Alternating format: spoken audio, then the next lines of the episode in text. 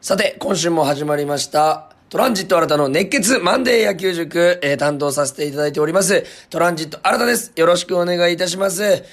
いやー、もうホークスファンとしてはね、がっかりというか、まあ、がっかりと言いますか、ショッキングな、えー、まあ、週になりました。えー、まあ、コロナのね、離脱者もいて、そして、まあ、怪我人も続出、そして連敗を喫すると、あちょっとね、今年一番の我慢時、えーホークスにとっては耐え抜かないといけない、えー、時が来たような山場がね、来たような気がします。まあ、夏場にね、一度山は来ると言いますけども、ちょっとね、早かったような気がします。ただ、ここを乗り越えると必ずいいことがある。そう信じて、まあ、応援していきたいんですけども、えー、まあね、ちょっと一番、まあ、ショックと言いますか、まあ、コロナはね、まあ、しょうがないんですけども、えー、まあ、三森さんの怪我と又吉さんの怪我ですよね。こちらのね、二人がとにかくね、もうチームには欠かせない存在だった。特に又吉さんはオールスターにも選ばれてましたし、うん、今季もね、ちょっとどうかなという状況でございます。まあ、三森さんもね、気持ちを見せたヘッドスライディングでの怪我。まあ、正直ね、気持ちが前に出ちゃうのはね、まあ、しょうがないことなんで、えー僕もね、野球をやっていましたから、その気持ちはめちゃくちゃわかるんですけどもね、やっぱね、怪我はショックですよね。特に一番三森が、えーまた帰ってきた、そしてチームが勢いづいてきたというところでのこの怪我、どうにかね、早く戻ってきてほしいなと、えいう状況でございます。えー今日もですね、そんな中メールをいただいております。ありがとうございます。ごとぞうさんからいただきました。新田さん、こんにちは、こんにちは。えー週末まさかの3連敗。えーコロナや怪我で離脱者が多い中、えー頑張りどころですね。えー、又吉さん、三森さんと離脱は特に痛い。えー明日からのトップバッターに注目したいです。えーこういう時、チームは新たなヒーローが出現するもの。私は、柳町選手、そして正木選手の、えー、慶応大コンビに期待していますが、新田さんが注目する選手は誰ですかと、えーいうね、メールをいただいております。特に若手ということですよね。僕はですね、川瀬光さんに注目しております。えやはりね、離脱者が出て、特に三森さんが抜けた、えセカンドが一人抜けたというところで、えー、イサミさんもですね、えもうすぐコロナから帰ってくるんですけども、えー川瀬さん、えーね、え最近はスタメンもたまにありますし、途中出場もある。といった中で、どうにかね、ここでかじりついて、かぶりついて一軍に、え残っていただきたい。えー川瀬さんですね、出場機会にはですね、あまり恵まれてないんですけども、かなりね、打って打率もね、あの、3割近く、いや、3割を超えているんじゃないかというところで残してますので、この、えー川瀬さんの活躍に僕は、えー期待したいと思います。ごとぞさん、ありがとうございます。えーそしてラジオネームお父さんからいただきました。えこんにちは、野球のない月曜日、毎週楽しみです。ありがとうございます。ホークス連敗ですね、辛いです。故障も多いですし、明るい話題ないでしょうか。毎日暑いですが、ご自愛くださいということで、あ、わあ、いたわっていただきありがとうございます。明るい話題ですよね。うん、そうですよね。まあ、この中から見つけるというのは、もちろん大変なことであるんですけども、まあ、後ほど言いますけども、えー、やはり、えー、大関投手、えー、の安定感が増してきたというところじゃないでしょうか。えー、火曜日にも勝利上げましたし、やっぱりマウンドさばき、えー、貫禄が出てきたなという感じでございます。やはり大関さんが、えー、まあ、このね、チームのピンチを救う、えー、登板すれば必ず勝つといった存在になってくれればという感じでございます。やっぱりね、打者陣で言うと、えー、牧原さん、柳田さんを軸にね、えー、まで打線組んでいっていただきたい。そしてグラシアルさん、デスパイネさんが戻ってきますから、えーそこが戻ってくるという明るい話題、そしてその二人が、えーまあ活躍していただいて、たくさん打点を稼いでいただく、そこら辺に注目していきたいなと思います。えーラジオネームお父さんさん、メールありがとうございます。それでは早速、今週の一週間、まあ、えーまあ暗い話題が多いですけども、明るく振り返っていきたいと思います。それでは行きましょう。今日もプレイボールトランジット新たの熱血マンデー野球塾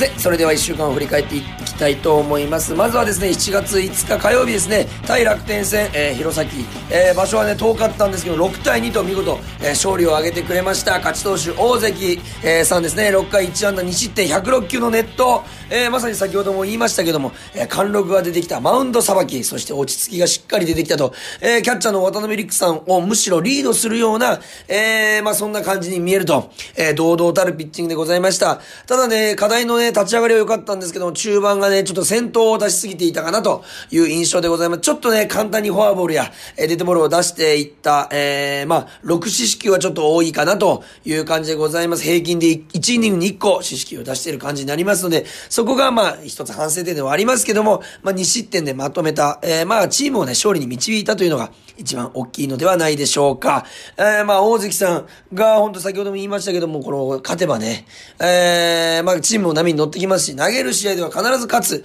えー、という風になると、また大関さんの、えー、信頼度も上がってきますし、期待度も上がってくると、えー、そして渡辺陸さんとのコンビ。これね、あの、海野さんと組んだ時に完封もしてますし、えー、渡辺陸さんと組んだら渡辺陸さんは必ずホームランを打ったりヒットを打ったりしてくれてると。どっちのキャッチャーと組んでも、えー、いい成績を残しているということで、まあ、いい悩みではあるんですけども、これからどういうバッテリーの組み方がされるのか、えー、こちらも注目していきたいなというふうに思います。えー、打線はですね、1回表、三森さんが凱旋の一本をまず先頭打者で話しました。三森さん、青森山田出身、しかも中学から、えー、青森に行ってますので、本当によくね、ここで球場、この球場で、えー、試合をしていたということで、まあ、慣れ親しんだ球場でいきなり、見せてくれた素晴らしい一本でございました。えー、そして3回表2アウト満塁から柳田さんの先制タイムリー。えー、これね、1アウト満塁から2アウト満塁になっちゃうんですけども、柳田さんが見事、則本さんのストレートを捉えてセンター前に弾き返すと、えー、その前の1打席目もね、えー、いい当たりのセカンドライナーでしたので、期待はしていましたが、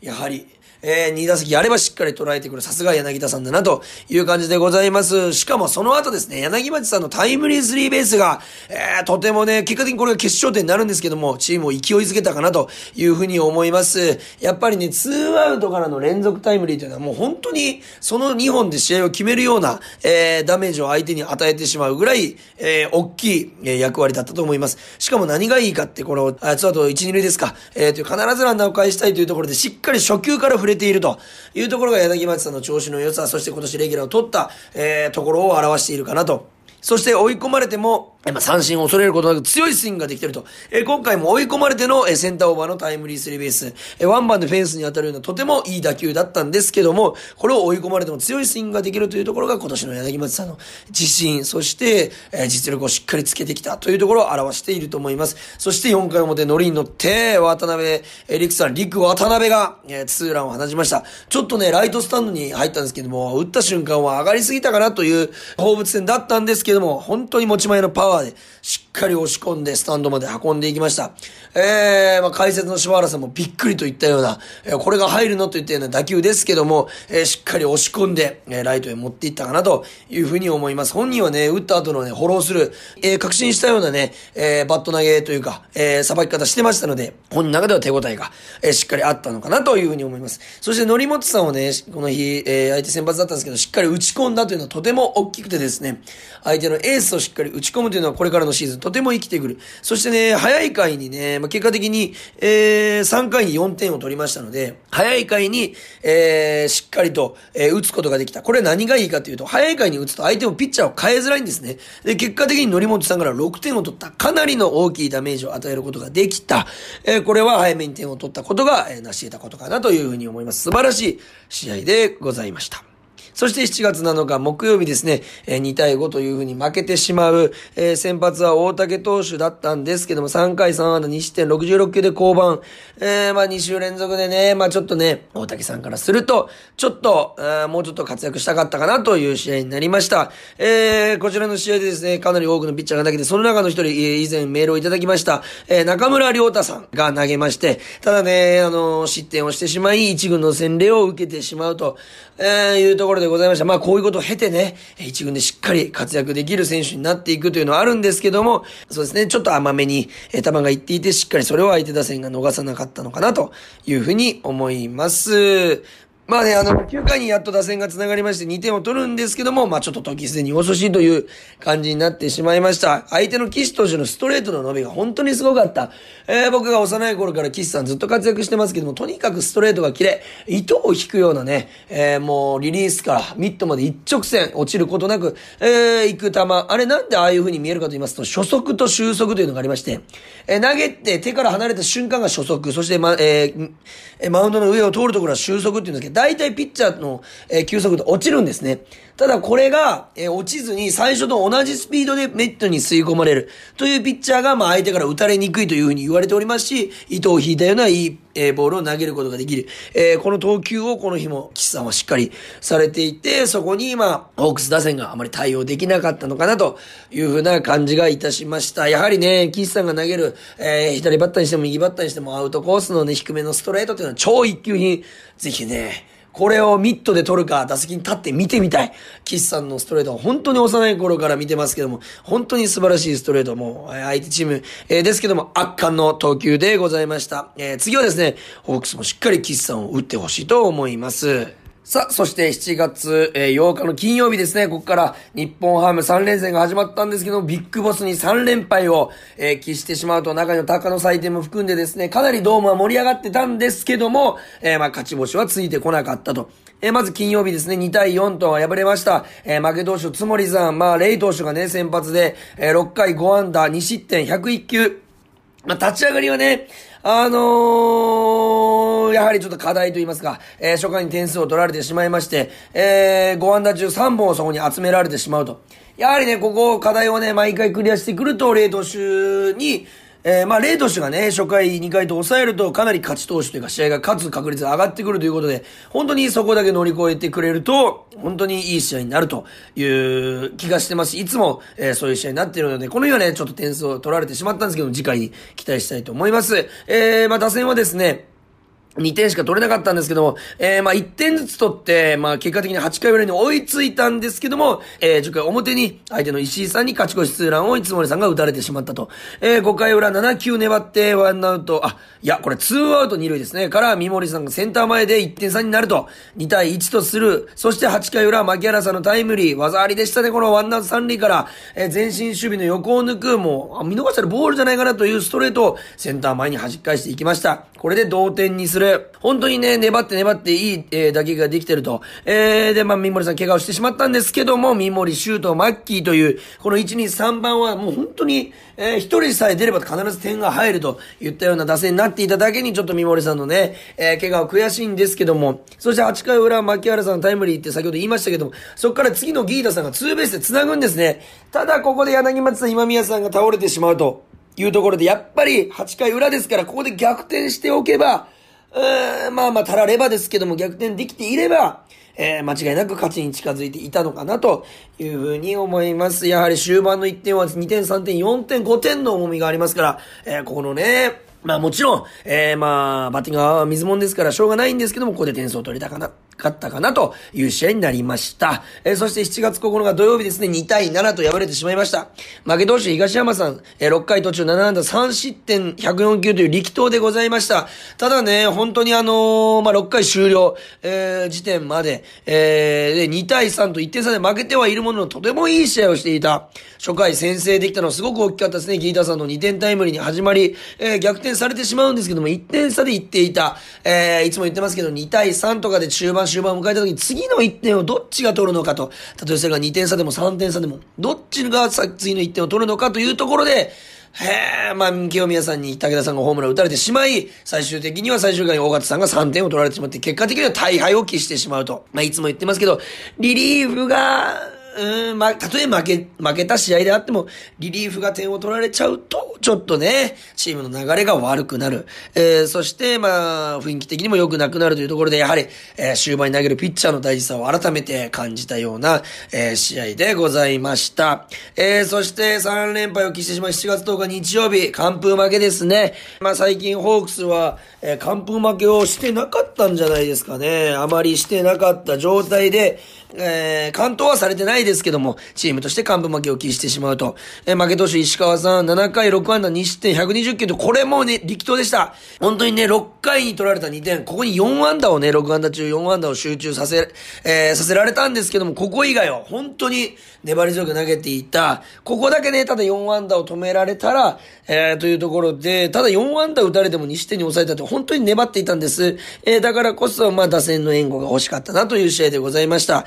えー、打線は、えー、無得点に終終わったんですけども、これね、一つね、また神プレーが生まれてました。えー、7回裏、牧原さんですね、ツーアウトと、えー、まあ、なった時点で、ま、打線が回ってきた打順が、えー、で、7回はラッキーセブンでございますから、どうにか1点欲しいというところで、ツーアウトから牧原さんがセーフティーバントで出塁するんです。しかも一塁側へのセーフティーバント。だいたい左バッターは三塁側にして、まあ、逃げるような形で一塁を駆け抜けていくというところなんですけども、相手の守備陣形を見ながら一塁側に、まあ、プッシュバントっていうんですけど、ちょっと強めのバントをして、フファーストを前に出させて、ピッチャーがファーストどっちが取るかぐらいで、まあ、セカンドのカバーが、ま、ベースカバーが間に合わず、牧原さんが駆け抜けるという想定のもとやったらもう本当に100点のようなプッシュバント、セーフティーバントになったんですけども、これ実は、えー、ワンボールノーストライク、から、えー、あんまりね、このバントの構えをしたんですけど、あまりする気のないような、相手にプレッシャーをかけるというよりは、揺さぶるような構えだけをして見逃した。これで、ツーボールのストライクになったんですね。で、その後、ストライク1球を見逃しまして、もう完全にバッテリーとか相手の野手陣の頭の中では、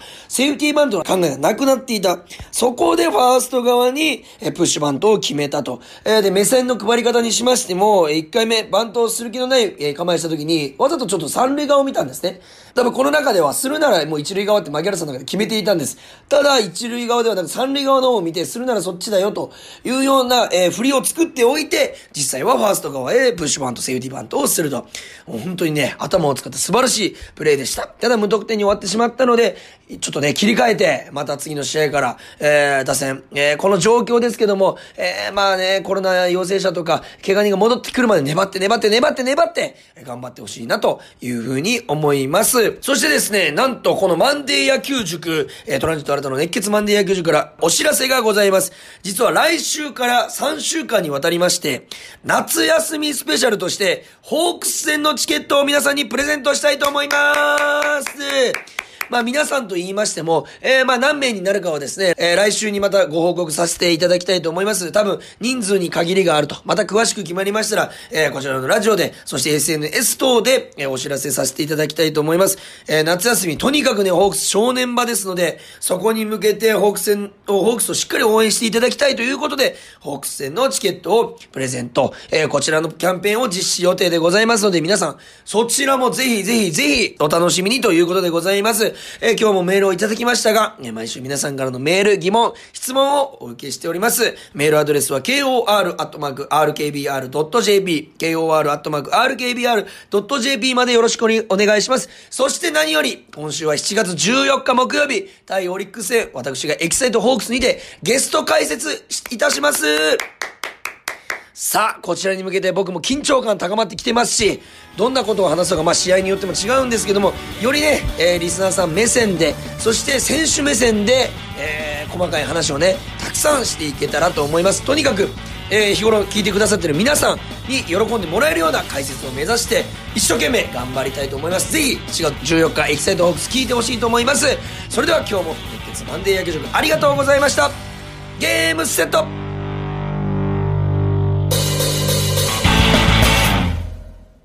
ね。えねえ太宰って知ってる？太宰？あ太宰治のこと？その太宰じゃなくて。分かった。じゃあ太宰府天満宮のこと？その太宰でもなくて。えー、それ以外に太宰なんて聞いたことないし。もう福岡吉本芸人で一番の注目株の太宰だよ。美女も最高ネタも面白い。えー、気になる。太宰の「危ないトゥナイト」聞かないとそうご飯。お